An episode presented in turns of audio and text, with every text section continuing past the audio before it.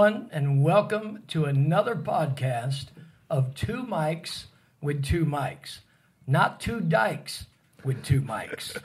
two mikes with two mics. I'm Pastor Mike, and I have a microphone. And I'm Pastor Michael, and I have a microphone. And what uh, my senior pastor, Pastor Mike, is referring to is we become aware, and it's totally an awesome, ironic thing. But we become aware that when you search for two mikes with two mics, you might get another podcast that says two dykes with two mics. And uh, they pretty us. much, yeah, well, yes, it is not us. We don't identify as one either. Um, but it is the exact opposite type of podcast um, than this one, because this one involves the word, and that one, I think you can surmise by the name, is a little bit different. But uh, we are two mikes with two mics, and today we are doing another segment of what I love the comical segment we like to call cultural contrast. So today we will be covering uh, a little bit more of the church culture, specifically in the category of worship and church culture, or ministries, things of that nature. So, in cultural contrast, if you are new to this segment, um, we are going to find out what it was like in the prime of Pastor Mike's day 70s Where and 80s. bell bottoms and mustaches roamed free. And uh, then we'll come back to my childhood in the 90s. And uh, then we'll talk about today. So, Pastor Mike, tell us a little bit about worship in the 70s. Okay, worship in the 70s, believe it or not, even in uh, Assembly of God churches, they still, many, many times, would use hymnals. And so songs like The Old Rugged Cross, Amazing Grace, There's Room at the Cross for You, In the Garden, songs of that nature, we would sing right out of hymnals. Somewhere in the, in the 70s early 80s we switched from hymnals over to i'm not going to slides but they weren't slides. They were overhead projectors. Yep. and so you would write the songs on this clear transparency you would tape it to a border you would put that on this atrocious looking projector which would then blurrily shoot it blurrily i can say that right Blurrily. blurrily shoot it onto a concrete. screen. And so, uh, and, and to be honest, sometimes they would put maybe a verse or two of a hymn on there. But typically in the 80s, the songs went from uh, On a Hill Far Away to Jehovah Jireh, my provider. His grace is sufficient for me. Now, real quick, okay, for those who don't know, because maybe they are the younger generation or maybe they're new to the faith, what's a hymnal? A hymnal Mm-hmm. is a book, a hymn, H Y M N, not a H I M book. Sad for you girls. That's politically incorrect. But- right, that would be today. but it's a hymnal, H Y M N A L, or H Y M N, a hymn, a book that contained hymns written by great people like Fanny Crosby, like uh, don't laugh. Charles Wesley. Uh, no, that was her name. It was. Uh, and she did a lot of good songs. And so uh, they would contain that. So everybody, there would be a book in the pew.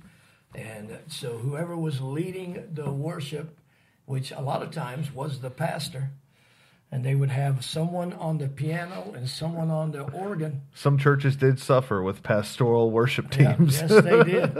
And uh, then he would say, Turn to page 494. We're going to sing the old rugged cross, and we're going to do verses 1, 2, and 4.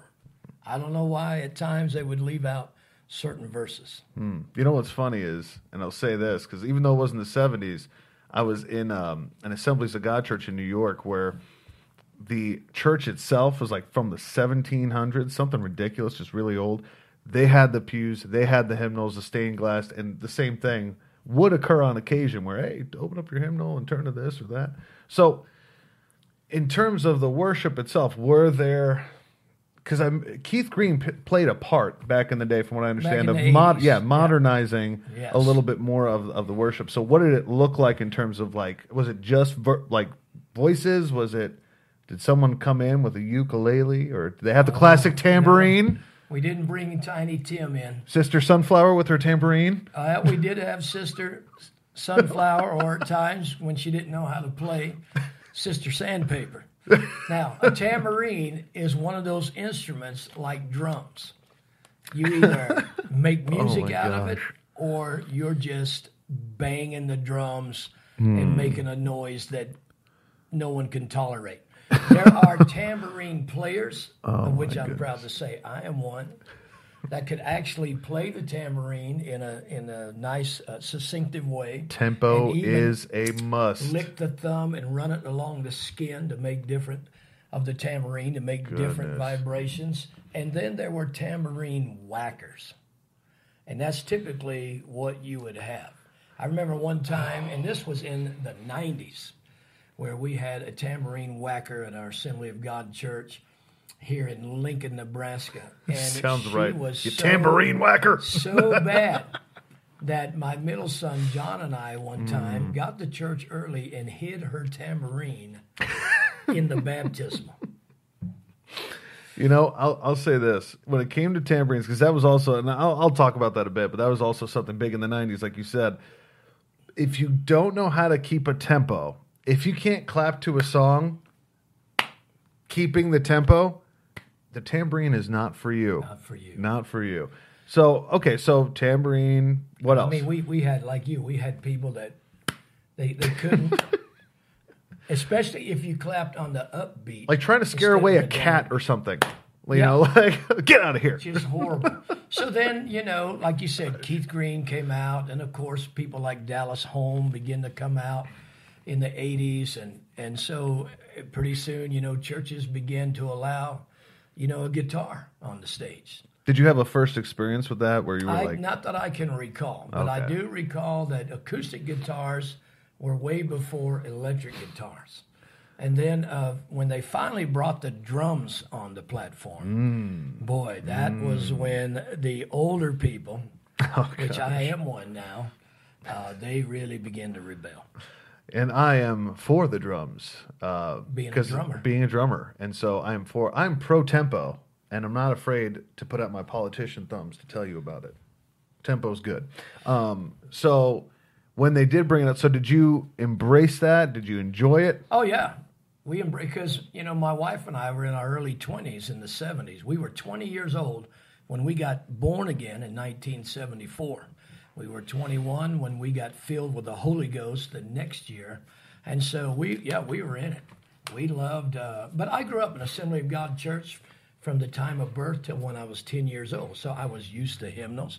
I was used to, and a lot of rich uh, biblical truth are in hymnals. Not that Yep. they're not in the other songs, but there seem to be more so in the hymnals. It's almost like it's right out of the Bible or, or something. I don't know.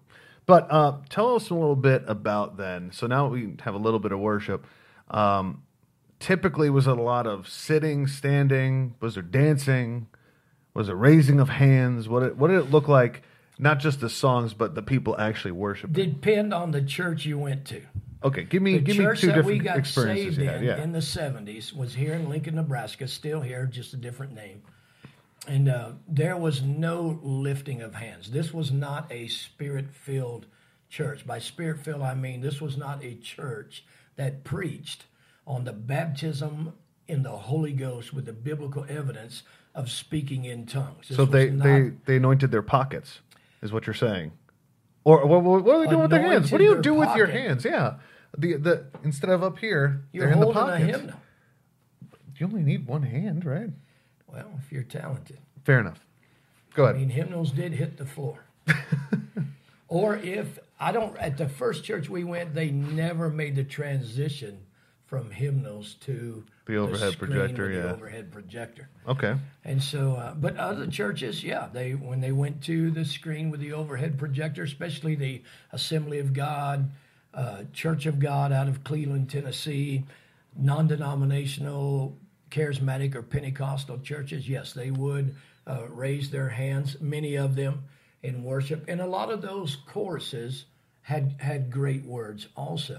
I think of it, you know, He is Lord, He is Lord, He is risen from the dead, and He is Lord. Every knee shall bow, every tongue confess that Jesus Christ is Lord. I mean, just great, great choruses. Some of them, though, a little goofy. I can run through a troop and leap over a wall. Hallelujah, hallelujah. You know, just uh, and so some Well, people for those with with uh, leg problems, running, leaping over a wall is pretty uh, miraculous, you know. miraculous.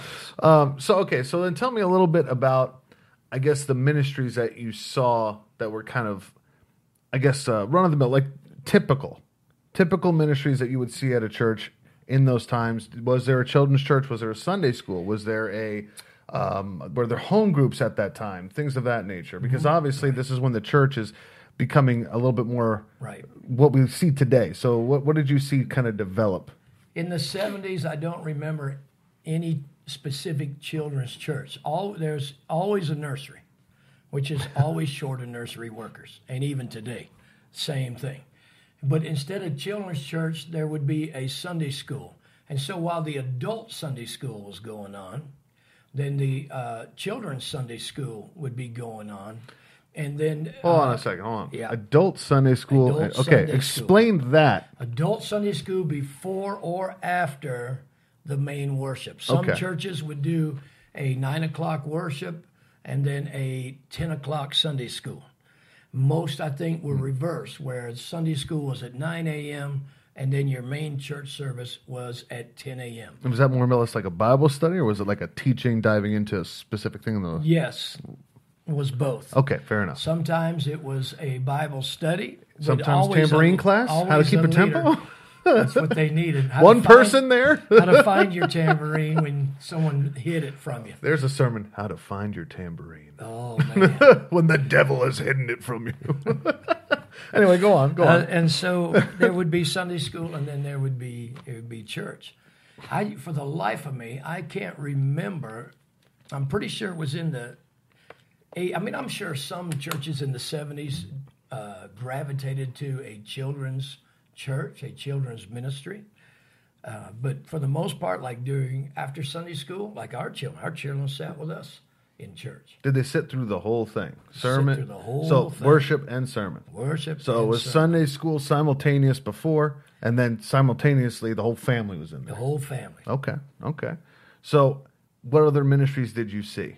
I feel like we're just going to go on you today because I'm interviewing you pretty well right now. You're doing a great job. Yeah, Uh, I'm going to pat myself. they on didn't the back. call them home groups per se.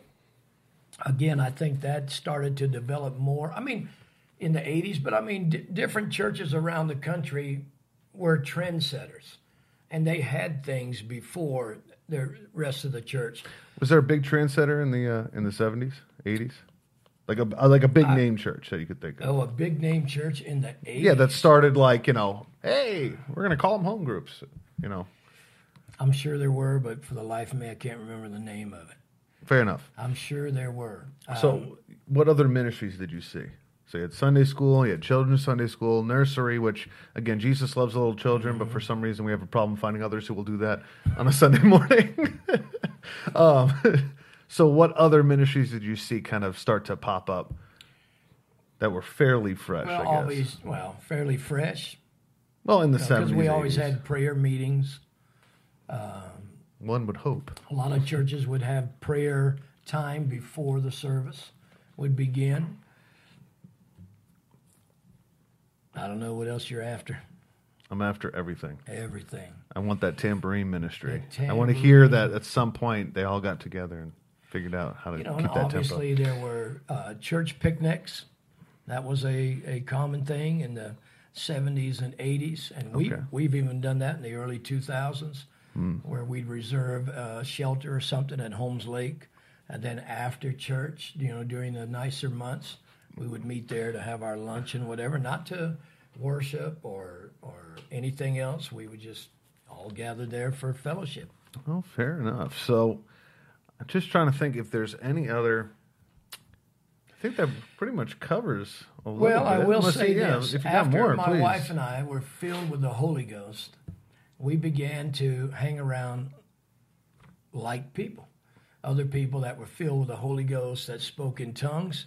They had in the seventies, they would have special meetings where we would just come together and we would fellowship, and then we would spend anywhere from thirty minutes to an hour in prayer. But some of those were good. and some of those gravitated towards the personal prophecy, where you would ah. lay hands on somebody, hmm. pray. For, I mean, you were taught this: lay hands on somebody, pray for them in tongues, and then whatever came to your mind, give it to them. Which I'll admit, some of those were right on, but some of those were just flat out goofy.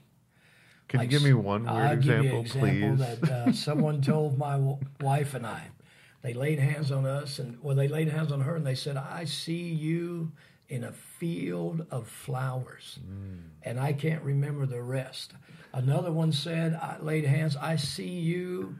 Driving a pickup truck with a camper on it, and you are going around the United States evangelizing. Well, at that meeting, right after that, a man came up to us, to my wife and I, and said, You know, I have a pickup truck uh, with a camper on it, and I feel the Lord wants me to give it to you, but I can't because I still owe money on it. I'm still making payments. What do you do with that? I just looked at him and said, Thank you. See, I would be I'd be making jokes like, "Well, did the Lord tell you or not, sir?" Let me get on that, which this still happens today. This is a little I would call it a rabbit trail, but now I'm calling them Holy Ghost trails. Uh, people throw that phrase around, the Lord told me too much. I know God speaks to us. I know some people have actually heard the audible voice of God. I never have. I've had God speak to me in my in my spirit, in my inner man, and I'm sure many of you have had God speak to you. But there are people that will use that phrase, you oh know, gosh, as a the shield. Lord the Lord spoke to me. Yeah, they'll use it as a shield. They use it as a shield. When you say God said, to me, that's very reverent. And, and there should be a, a certain reverential fear of the Lord when you say that, not just we say, I mean, we have someone, it, we've had someone in mm-hmm. our church in the mm-hmm. past. Mm-hmm. You know, God told me to go to Tulsa. God told me to go to Bible school. They would move. They'd go to Tulsa. Two months later, they'd be back. Well, Yeah. what, what happened? I thought God told, well, God told me to come back. You know, God's not like that. No, that you can, you know, it, you want to be careful using that. And we got to get back on the lighter side of things, but you want to be careful using that. It's okay to say, I feel like the Lord told me. Because you could say, I feel like the Lord told me. Because then you're leaving yourself some room to go, you know what? I think I heard teachable. wrong. Right. And I need to discern the voice of the Lord a little bit better than I did this last time. Um, but yeah, people use it as a shield because then if they come up to a pastor, either one, any of them, and they go, The Lord told me to blank. What are you supposed to say to that? Other unless it goes directly against the word, you can't really say much to it. It's just kind of like, okay, well, go and do it then. I've then. told people, well, if that's what the Lord told you, why are you asking me? I'm not going to countermand the Lord. Exactly. Let's let's find out how much time we have. Can you give me some? Uh, can you give me some fingers there? Wow. Well, I, I interviewed you really well, so we're You gonna did. have to. We didn't even get to. We didn't even get to the 90s. Heavenly tarot cards. Yeah, we'll get we'll get to that. We'll Grave get to soaking. because that's that's today. Because we still have to talk about the '90s because the '90s actually were pretty rich too in terms of their lyrics and, and things of that nature. But I will say this, and we can end on this note. Um, you have three sons, okay? my three sons. My my three sons. Um, I remember when I was younger, the overhead projector was a thing, but now they figured out how to print, actually like print the letters on it, you know, like put it through a printer, all that stuff, or the lyrics, I mean. And uh, I remember the pastor's son, the privileged child, would be the one controlling the overhead projector and putting the clear ones on and taking them off. And at some point, he gets so good with it. It was so smooth. You know, it's like, wow, it was ready. The, the, the next verse was ready when we were done with the chorus. It was perfect. But then you'd have that one off where, like, it's like some other kid, like a friend of the pastor's kid, and he doesn't know what he's doing. He's got the verses on there. He's twiddling his thumbs and picking his nose. And then you're on the course. It's like, oh, crud. And he switches them. And it was just a horrible operator. Did you give your children the privilege of operating the overhead projector? And did they do it well? I don't. you'd have to ask my wife. I don't remember giving them the privilege. Of doing that, but I do remember a couple of people that did do it, and yes, they were behind. A couple. The under the pro- overhead projector understudies were really terrible at it for some reason, and I don't know why. Um, but uh, for now, we're gonna have to do the second segment of cultural contrast, talking about the '90s and talking about modern times in terms of differences between back then and today. We're gonna have to do that another time. So. Thank you for tuning into half of another cultural contrast. Please like and subscribe. Um, if you have any questions, please email ask to spelled out T W O ask to mikes at gmail.com. Mike's is M I K E S. Um, That's right, not microphones. Mikes, as in Michael. Michael. Not ask two dykes.